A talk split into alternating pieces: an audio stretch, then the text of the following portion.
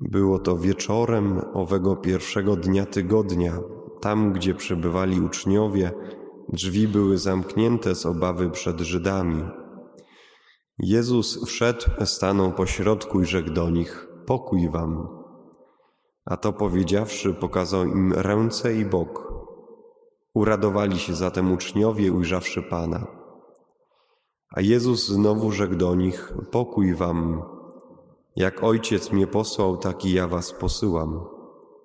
Po tych słowach tchnął na nich i powiedział im: Weźmijcie Ducha Świętego.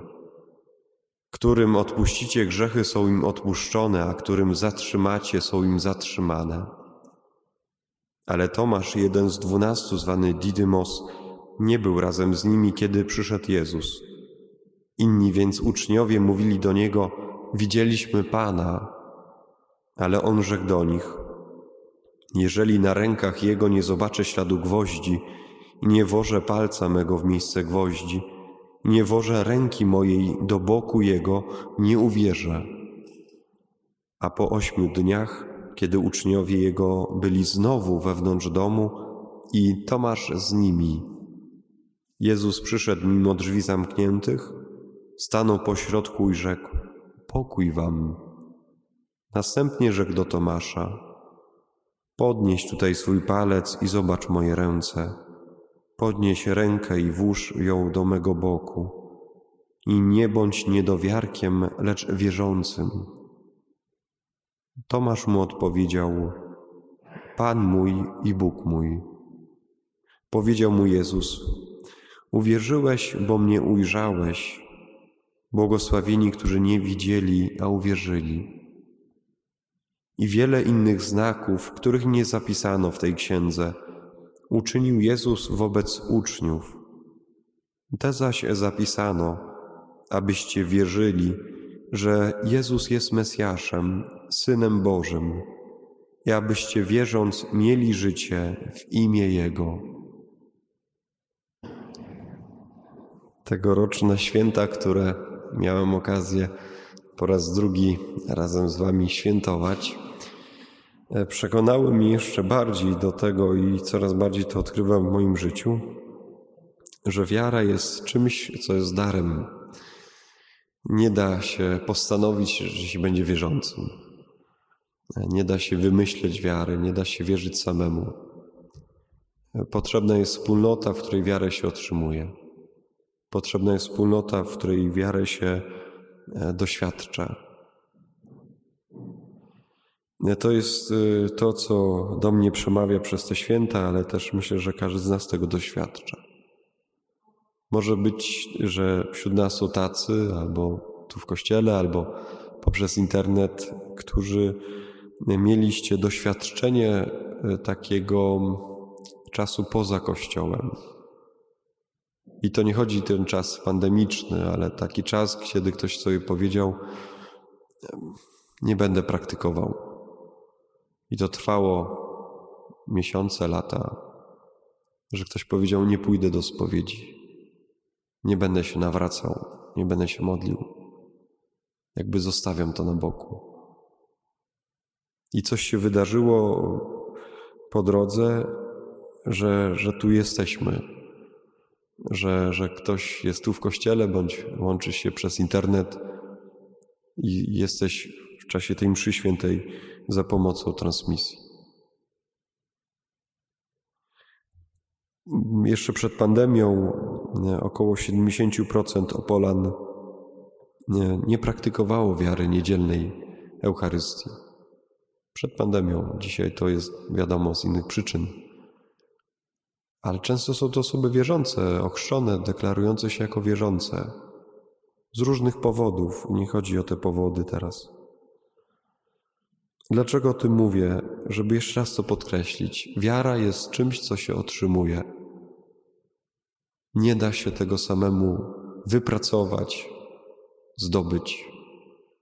Dzisiejsza Ewangelia e, to bardzo wyraźnie pokazuje historia Tomasza. Dobrze znamy tą historię. Apostołowie zgromadzeni w wieczerniku, przychodzi Jezus. Oni już są wierzący. Pokazuje ręce bok ale nie było Tomasza. I później jakby Jan to pokazuje tak od razu, po ośmiu dniach, kiedy uczniowie byli znowu razem, Tomasz z nimi był. Bo wcześniej się Tomasz zarzeka, że on nie będzie wierzył, jak nie dotknie. I te drugie przyjście Jezusa jest jakby specjalnie dla Tomasza. Dwie takie rzeczywistości, które, na które chcę zwrócić uwagę. Pierwsza to ta rzeczywistość naszej wiary zewnętrzna, ta widoczna, ta, która jest świadczona, a druga to jest ta osobista, wewnętrzna. I Tomasz jest tym, który słyszy. Jego bracia mówią, przyjaciele mówią: Przyszedł Pan, on żyje. A Tomasz, jak nie dotknę, nie uwierzę. Jedna i druga przestrzeń wiary jest potrzebna. Chcę dzisiaj na te dwie rzeczy zwrócić uwagę. Pierwsza to ta rzeczywistość zewnętrzna, ta, która przychodzi przez zmysły zewnętrzne do nas, to, co do nas dociera. Słyszymy o Bogu, który jest, który mówi: Błogosławię Ci, kocham Cię, jestem z Tobą, wybaczam Ci Twój grzech. To w kościele słyszymy. Jestem Bogiem, który jest sprawiedliwy, wybaczający. Widzimy piękne kościoły, piękne dekoracje. Dostaliśmy kościoły w spadku po przodkach, boczne kaplice, witraże, jakieś figury. Przodkowie chcieli nam przekazać wiarę. Słyszymy słowo. Wiara rodzi się z tego, co się słyszy. Widzimy innych wierzących. Widzę, że ktoś idzie do komunii, ktoś idzie do spowiedzi. Coś w nim się dzieje. Jest widać, tą wiarę widać. Też to jest znak Jezusa, znak naszej wiary. Jezus to tak też e, zostawił nam. Powiedział, że przez świadectwo będziecie wierzyć. Jedni drugim będą mówić. I tak podkreśla nawet dzisiejszej tej Ewangelii. Błogosławione, którzy nie widzą, a wierzą. Ten, który nie zobaczył, a wierzy, ufa, to jest błogosławiony, szczęśliwy człowiek. To jest jakby metoda Jezusa. Będą we mnie wierzyć przez to, co będą mówić o mnie. Tak będziecie mnie doświadczać. Ale dzisiejsza, dzisiejsza niedziela pokazuje nam, że to jednak nie wystarcza. Że jest potrzebny jeszcze ten świat duchowy, wewnętrzny. Dobrze to doświadczają rodzice, których mają dzieci wieku takim dojrzewania, wieku buntu. Kiedy mówi to dziecko nastoletnie często, ja nie pójdę do kościoła, ja nie będę się modlił, nie chcę iść do spowiedzi, i, I, rodzice często są bezradni wtedy, bo przecież dawali świadectwo, prowadzili do kościoła, na katechezę, mówili o Bogu, jak naj, najpiękniej próbowali przekazać wiarę, a dziecko mówi: Ja nie chcę. I to jest odsłona tego, tego drugiego, tej drugiej rzeczywistości wewnętrznej, która jest tajemnicą między mną a Bogiem. Ta duchowość, która jest y, tym, tym przestrzenią między mną a drugim człowiekiem, między mną a sobą samym, między mną a Bogiem, to jest przestrzeń tajemnicy. I teraz y, my to często nazywamy sercem. To jest dobra intuicja, że to jest serce. Chodzi o serce. Wierzę, chodzi też o serce.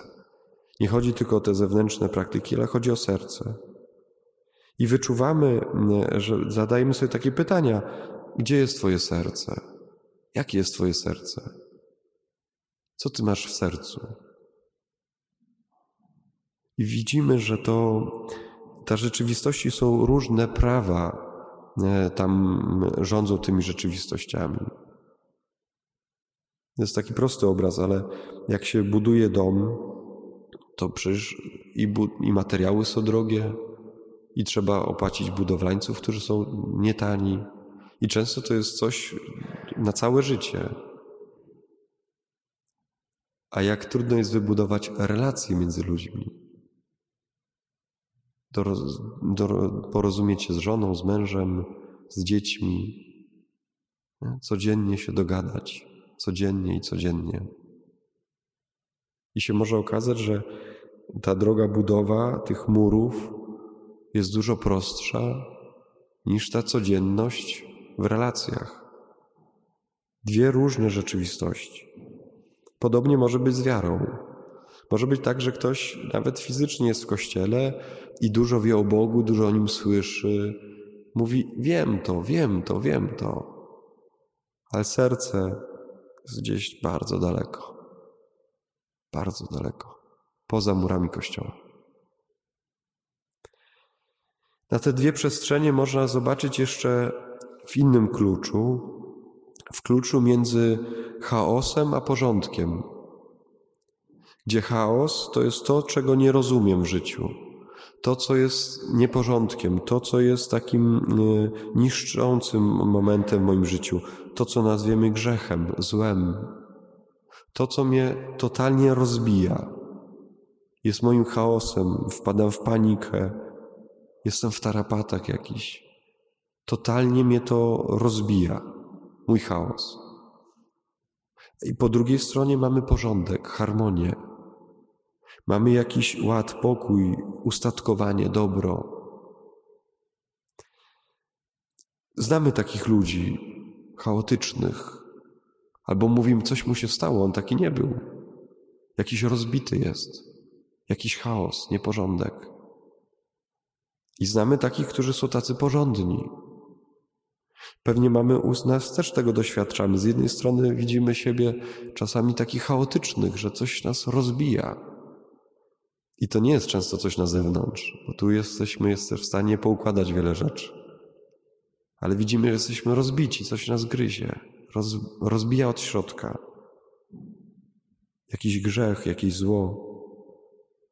Ale mamy też to doświadczenie harmonii, pokoju, zgody, jakiegoś takiej błogo, błogości życia.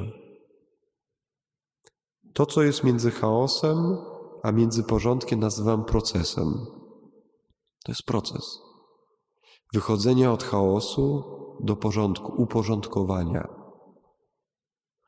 Możemy to nazwać, jesteśmy w świętach wielkanocnych. Święta wielkanocne to są święta paschalne. Peszach, Pascha, przejście. Tydzień temu słuchaliśmy tekstów. Naród wybrany z Egiptu, z niewoli wychodzi do wolności krainy obiecanej. Pascha, proces. Pan zaprasza nas z niewoli do wolności, z nieporządku do porządku, z chaosu grzechu do wolności. Nie? Zaprasza nas, wejdź w proces. Dzisiaj jest niedziela miłosierdzia. Wejdź w proces miłosierdzia. To nie jest miłosierdzie, to jest taki akt jednorazowy. I już jesteś w porządku, już jesteś w harmonii. Nie, to jest proces na całe życie. Bóg mówi, jestem miłosierny dla grzesznika. Moje miłosierdzie nie zna granic. To znaczy, do dnia śmierci, kiedy będzie sąd sprawiedliwy, jest każdy moment do wykorzystania, żeby wejść na drogę nawrócenia, wejść w proces miłosierdzia. To jest proces na całe życie. I nie ma sytuacji, w której by nie można było zmienić się. Nie, było, nie ma sytuacji dla Boga niemożliwej takiej, w której On powie: Z ciebie już nie będzie nic, ty już zostaniesz w tym chaosie. Jego miłosierdzie jest tak wielkie, że największy może się nawrócić, największy grzesznik. Ta Ewangelia dzisiaj to tak wyraźnie pokazuje, że wolą Boga jest to, a nie było przy was Tomasza. Tomasz wam nie uwierzył, to przyjdę jeszcze raz, żeby Tomek też uwierzył. Nie, miłosierdzie Boże jest takie, że Bóg mówi: Nie, nie, nie, nie będzie nieba, jeżeli Ciebie tam nie będzie. Ja na Ciebie poczekam. Ja będę miał dla Ciebie możliwość, żebyś Ty się mógł nawrócić. Dam Ci czas, żebyś się mógł nawrócić. Tak? Słowo Boże mówi: Pan Bóg nie chce śmierci grzesznika, ale żeby się nawrócił, miał życie wieczne. Więc ja będę dla Ciebie cierpliwy. Bez Ciebie niebo nie ma sensu. My będziemy zbawieni przez miłość, przez relację miłości. Dlatego się modlimy za naszych zmarłych. Boże, daj mu miłosierdzie jeszcze, daj mu miłosierdzie. Dlaczego? Bo bez, ja nie chcę pójść do nieba bez Niego. Ja nie chcę usiąść do stołu bez Ciebie. Ja nie chcę żyć bez Ciebie. Ja Ci wybaczę, bo ja nie chcę bez Ciebie żyć. I Bóg jest taki miłosierny w tym. Wejść w drogę procesu miłosierdzia. To jest proces na całe życie. Niektórzy mówią o modlitwie, że modlą się i to nic nie zmienia. Ostatnio wpadł mi taki tekst o dialogu na temat modlitwy. Jedna osoba mówi tak: Nie modlę się, bo, bo Bóg mi nic nie daje. Bóg mi nic nie daje.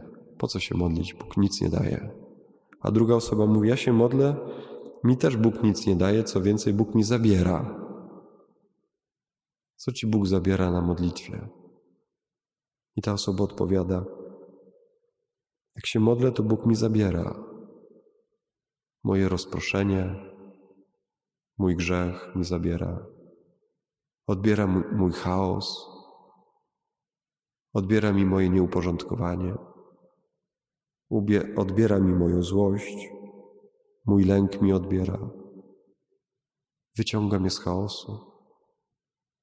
Faktycznie Bóg dużo mi nie daje na modlitwie, ale tyle mi zabiera rzeczy, że to tak naprawdę dużo mi daje.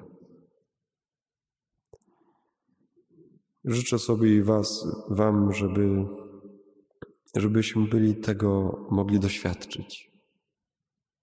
Wyjścia z chaosu w stronę porządku. I tak przez całe życie.